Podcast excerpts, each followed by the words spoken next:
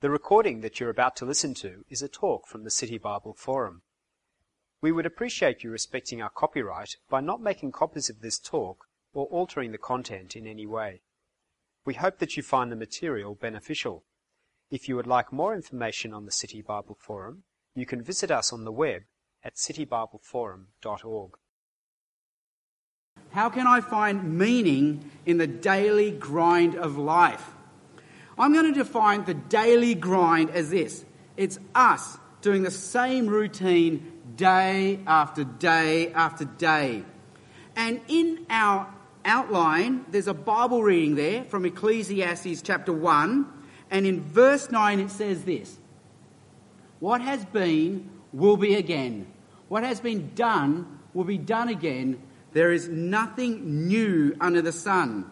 Even the Bible seems to say the same thing about our daily grind. It's the same old, same old routine, day after day after day. And so our question is this well, what's the point of it all? What do we gain? Where's the joy? How can I find meaning in my daily grind of life? Now, if you look at your outline, see there are two parts to my talk. Part A, what does the daily grind feel like? And part B, what we can do about it. So let's answer our question now by going to the first part, part A, what the daily grind feels like. And here I've got two things to say. Number one, every day feels just like the day before. Every day feels like the day before. We wake up at the same time, brush our teeth at the same time, catch the same train, same time, same platform, same carriage, same people around us, and get off at the same station. We work at the same place, sit at the same desk, and go to the same place for lunch, usually the desk, the same desk. And we have a mundane, repetitive routine. We do the same things, we go to the same places, we fill the same role day after day after day. And if every day feels exactly the same, sooner or later it becomes numbing. A few years ago, I broke my arm, so I had one arm in a cast. And there, it's a problem having one arm in a cast because you've got to do everything one handed. So I couldn't write because it was my left hand that I had to write with now. You can't put toothpaste on a toothbrush with one hand. And you can't get toilet paper off a toilet roll with one hand. You go like that. Another time, my wife, Stephanie, broke her arm and she had one arm in a cast, so she couldn't do her hair. It was my job as her husband to do her hair every morning. I had to put a scrunchie on her hair. Now, gentlemen, just let me tell you this it's much harder to put a scrunchie on than you think.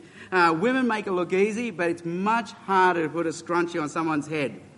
But doctors would tell you there's a bigger problem with having your arm in a cast. After a while, because your arm has been in exactly the same position day after day, your arm begins to waste away and you get pressure sores, which you don't feel because you've become numb to it all. And it can become the same with us. Day after day, doing the same thing, we begin to waste away and we become numb to the traffic, the commute, and the fact that our life is going nowhere. And most of us function then on autopilot. We sit on the trains on autopilot. We eat at the same places like zombies. We work at our stations like robots. And did you notice I just used words like autopilot, zombie, robots? They are dehumanizing words. There's something very dehumanizing about our daily grind.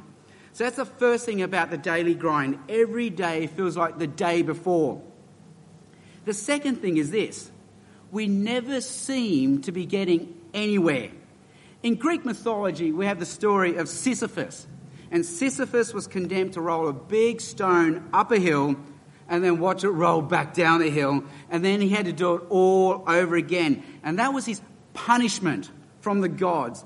And the idea is that if we have to do something over and over again, sooner or later, it becomes pointless and futile because we're not getting anywhere. We're not gaining anything.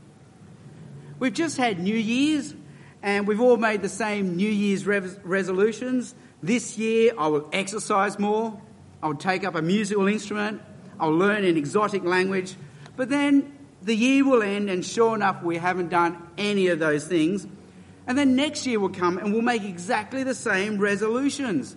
Years come and go, but we don't seem to get anywhere or gain anything. We are the same person we were last year, and the year before that, and the year before that.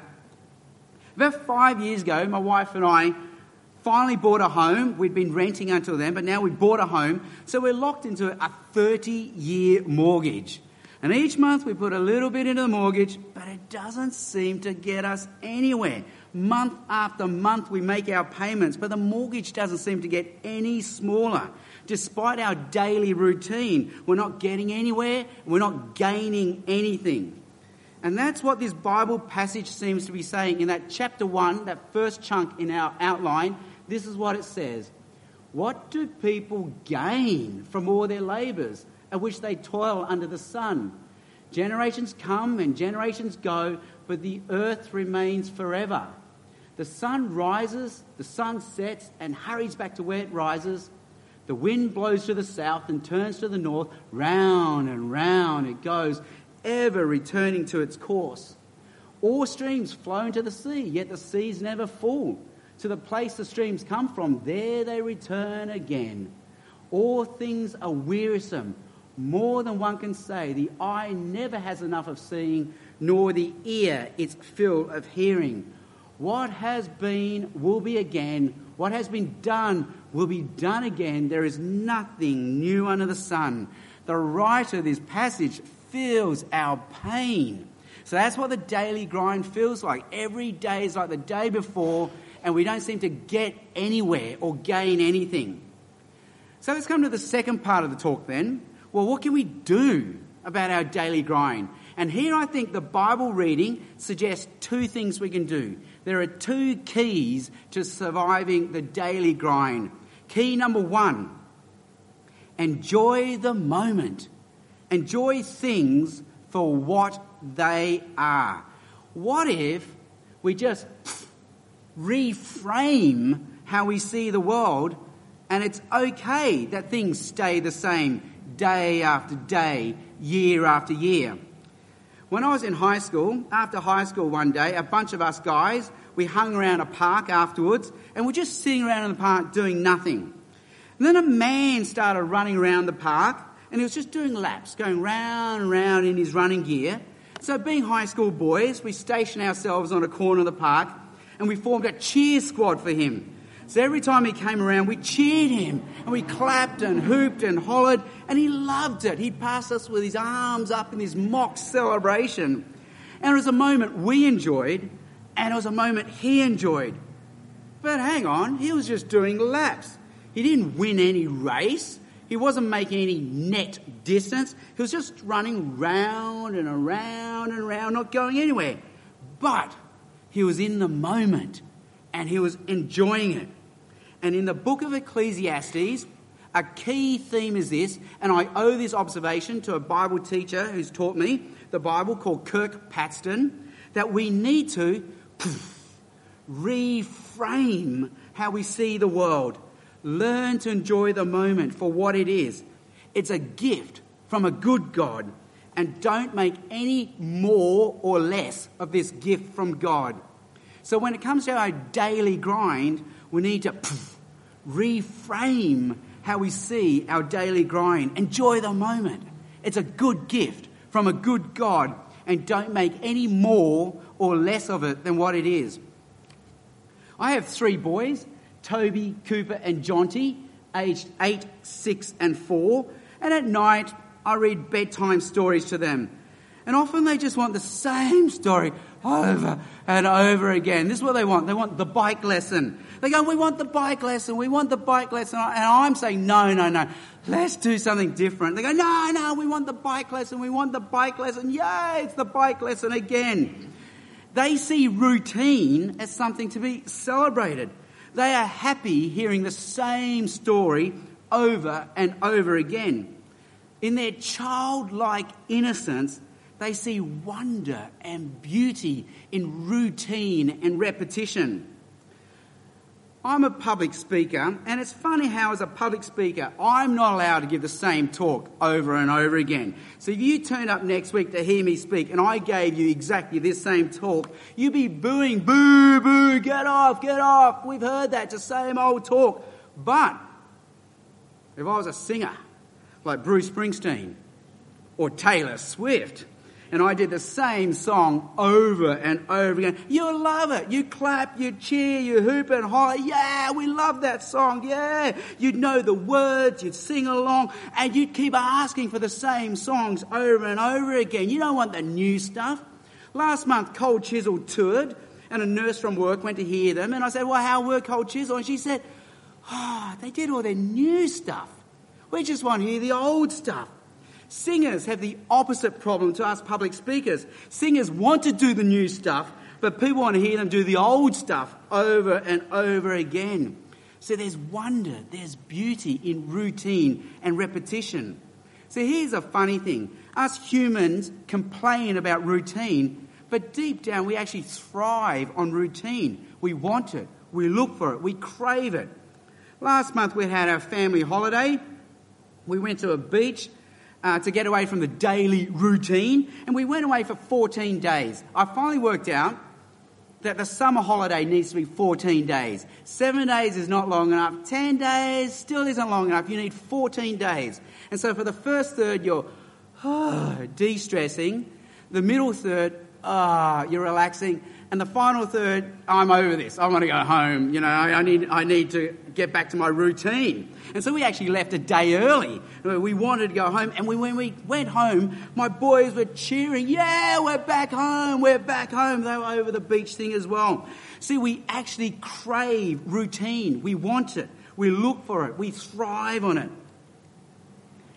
I work one day a week as a doctor, and I work with an orthopedic surgeon, and we operate. And during an operation, as doctors, we crave routine.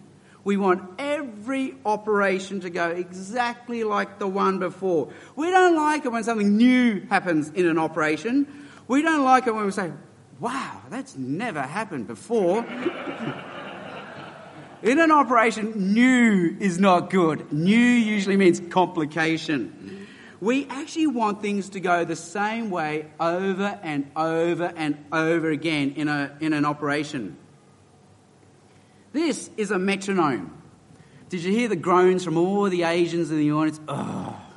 Every Asian who had to learn music from their parents, and every Asian had to use a metronome. It goes tick, tock, tick, tock, tick, tock, over and over again but as much as we hate it, we need it. It keeps us in time, in rhythm to make music. And the whole enterprise of science requires that our universe is like a metronome going tick, tock, tick, tock, tick, tock, over and over again. Here's a sheet where we have to balance chemical equations. And again, did you hear the groans uh, from all the Asians who had to do chemistry? Now, notice number three four aluminiums plus three O2s give us two aluminium oxides. We need that to happen over and over and over again for our universe to work. We don't want it to not happen the next time. As scientists, we need the sun to rise from the east over and over again. We need gravity to always be 9.8 metres per second squared over and over again as doctors, we need the hemoglobin oxygen saturation curve to do its thing over and over again. Otherwise, we would die. And so instead of seeing the daily grind as a bad thing, maybe we need to reframe the way we see the world and see the wonder and beauty in it. And maybe that's what the Bible really is saying. And again, I owe this reading to Kirk Patston, and if we reread it this way with his reframing, this is how it would sound like. Wow, the sun rises and the sun sets and, to, and hurries back to where it rises, and tomorrow's going to do it all over again. How does that happen? Wow. The wind blows to the south, turns to the north, round and round it goes, ever returning to its course. All streams flow into the sea, Yet the sea is never full. How does that happen? This is the water cycle. To the place the streams come from, there they return again. Wow, that just blows you away. We need to use our childlike innocence to go, wow, how does this happen over and over again? I catch the same train every day. And wow, look, it's on time. I have a job in the city with a desk. How does that happen? And next week I'll have the same job and the same desk. Wow! Especially with hot desking. That is a miracle now. And I eat at the same place for lunch every day and it never runs out of food. How does that happen? We need to reframe how we see the world, learn to enjoy the moment for what it is. It's a good gift from a good God and don't make any more or less of it than what it is. So that's the first thing we can do. Enjoy the moment. It's a gift from God. Reframe how we see our routine. And the second thing we can do is this worship the God who's behind all this. Worship the God behind all this. Ecclesiastes chapter 3, that's that second block in our Bible reading there. Notice it says this I know that there is nothing better for people than to be happy and to do good while they live, that each of them may enjoy the moment, eat and drink and find satisfaction in all their toil. This is the gift of God. So that's the first key I've been saying. Enjoy the moment. It's a gift from God. But here's the second key. I know that everything God does will endure forever. Nothing can be added to it, nothing can be taken from it. God does it so that people will fear him. So the first key was to enjoy the moment as a gift from God but that can only work if there's a second key that there really is a loving, personal, beautiful God who's behind all this and He's given us our moments as a gift. And we need to worship this God. There's a gift, there's a giver, worship the giver. See, as human beings, this is our dilemma. This is our dilemma. We have two choices as human beings.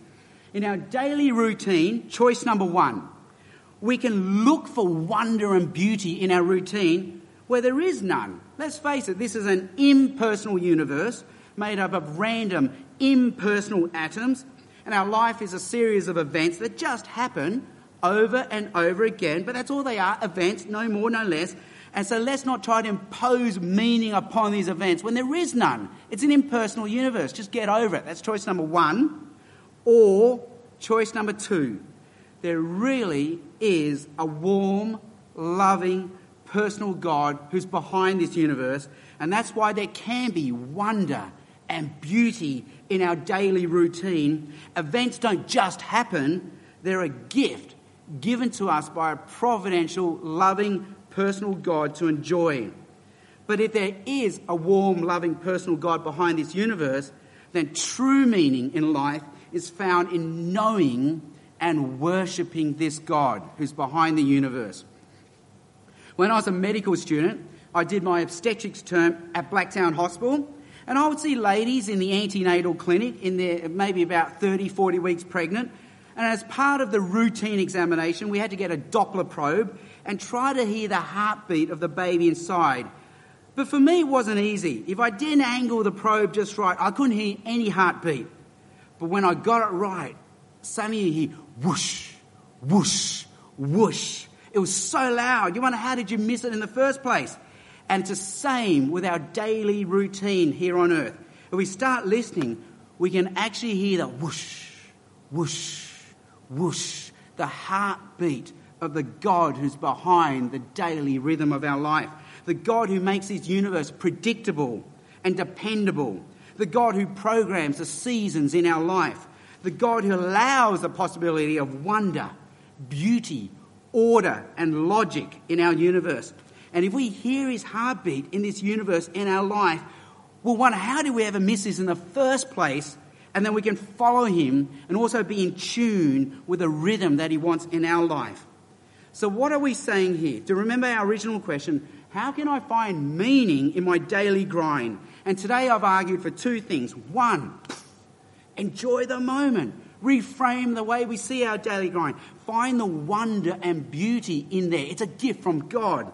And two, well, if there is a God, worship the God who's behind this. Recently, our 13 year old car died, so we had to junk it. And my parents gave us this their 10 year old car. Now, here's the thing this car, it does the job, it's economical, but it's not flashy, it's not powerful, it's not fast, it's a very ordinary car. So, there are two ways I can tell this story. Story number one we now have a very ordinary car. It's not flashy, it's not fast, it's not powerful, it's just basically a big version of this a shopping trolley. So, why are we stuck with this car? Why can't we have a Porsche or an SS Commodore Ute? Why does this have to be my car? So, that's one way I can tell the story. But here's another way I can tell the story. Story number two. My parents gave me a car for free.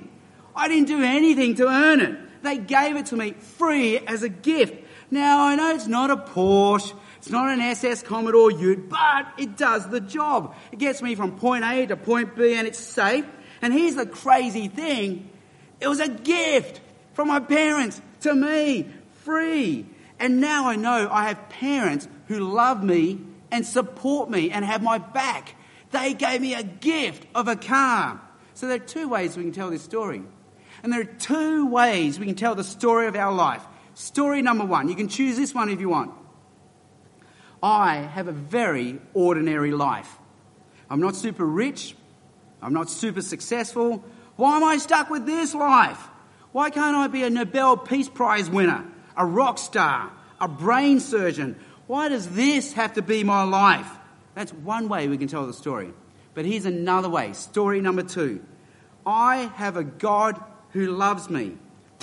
And this is the life He's given me. And all the events in my life are a gift from God.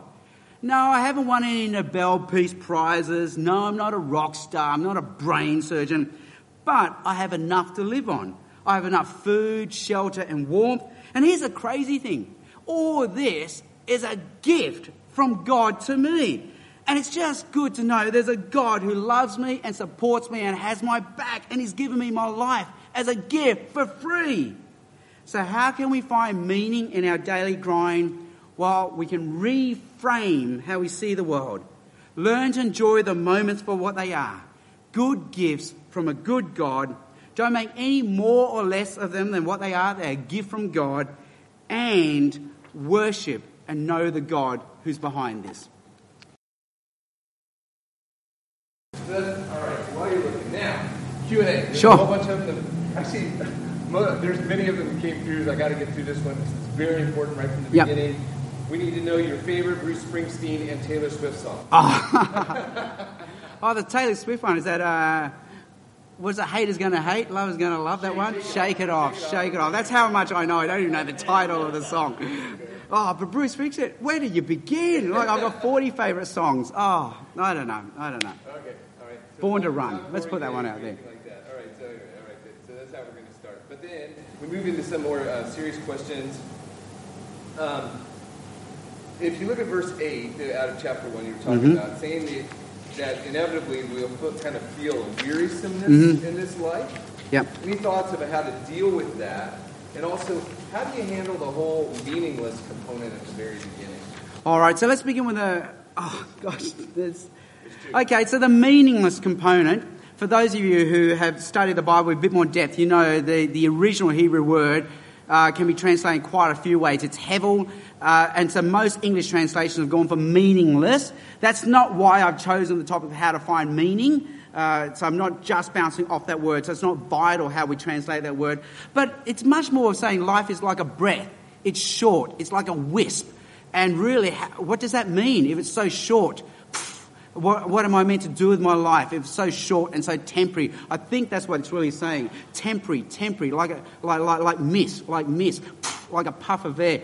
It's gone. So what do I do with my life? And it's really, so how do I find meaning? So I think that's the emphasis in the, in the Bible reading. I think the wearisome, wearisome, wearisome comes back to how you frame how you frame we see the world. So if you're Sisyphus rolling a rock up a hill and down a hill, up a hill, down a hill, up a hill, down a hill, then oh, after a while you'd be weary by it because it doesn't seem like you're doing it for any purpose. But as doctors point out to me, when women are in labour, they're going through intense pain and physical and psychological effort, but somehow they get through labour because it feels purposeful. It doesn't feel like I'm rolling a rock up a hill and it's rolling back down. It it's, no, I'm about to have a child, I'm about to give birth, there'll be life.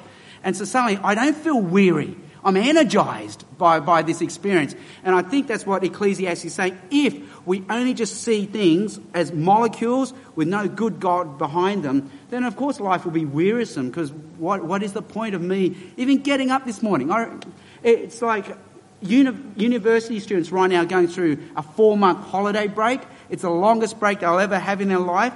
And it always sounds fantastic. But I remember as a uni student, by about January or February, I was wearied from doing nothing because I think, why am I even getting out of bed this morning? I've got actually nothing in front of me for my day. Uh, and so that, that was wearying because it, it, seemed pointless. Well, this one, there seems to be about two or three. I'm going to kind of put a couple questions together. Mm-hmm. Sure. This actually goes to one of the questions similar to this morning, but I thought this was a good one. Um, there was a quote that says, Insanity is doing the same thing over and over again and expecting different results. So how can we discern and enjoy the moment, yep. but then also balance that with kind of maybe doing something different? Yeah. Yes, that's right. So there, there is a tension here that we're feeling, and maybe I've only emphasised one side of the tension, but there are two sides of the tension.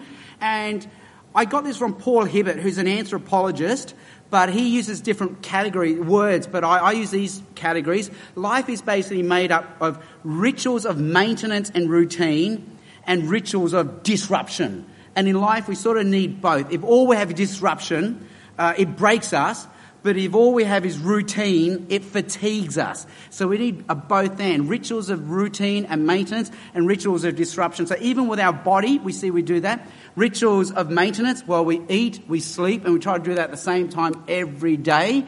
And then rituals of disruption. An example is exercise. That's the whole point of exercise. It disrupts your body. Because as you're running, your body's like, why are we doing this?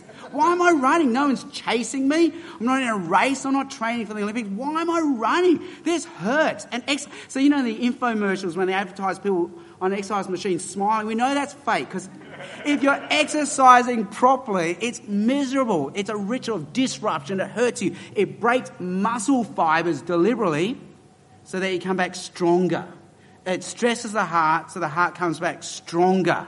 So rituals of disruption make you stronger, uh, and, and, rituals of, of maintenance and routine just keep you sane. That's what they're for. But you need both. So if you only have this, it'll break you. If you only have this, it'll fatigue you. You see that in family life. So with our family, uh, we, we like to have daily routines, eat together, ask each other how the day was. That's a ritual of maintenance and routine. But every now and then you throw in a ritual disruption, like a family holiday. And that really disrupts things. Like it's stress management, um, conflict resolution. Let's go here. No, let's go here. Let's go by bus. No, let's go by train. And just this is breaking me. But now, but you come back stronger uh, as a family. And we see it in music as well. Do we go routine, like Baroque music? Bum, bum, bum, bum. This is boring. Or do we go 20th century atonal? Uh, no, uh, uh, and this is terrible. I can't listen to this. So in the happy middle is jazz. You've got to have your routine, your rhythm, your chord progressions, but you allow a lot of ad lib and wildness in it. And I think that's life. You need a both and. We need rituals of maintenance, rituals disruption, uh, routine, but a bit of wildness and ad lib every now and then. The recording that you have just listened to is from the City Bible Forum. For more information about City Bible Forum events in your city or to order other talks, please visit citybibleforum.org.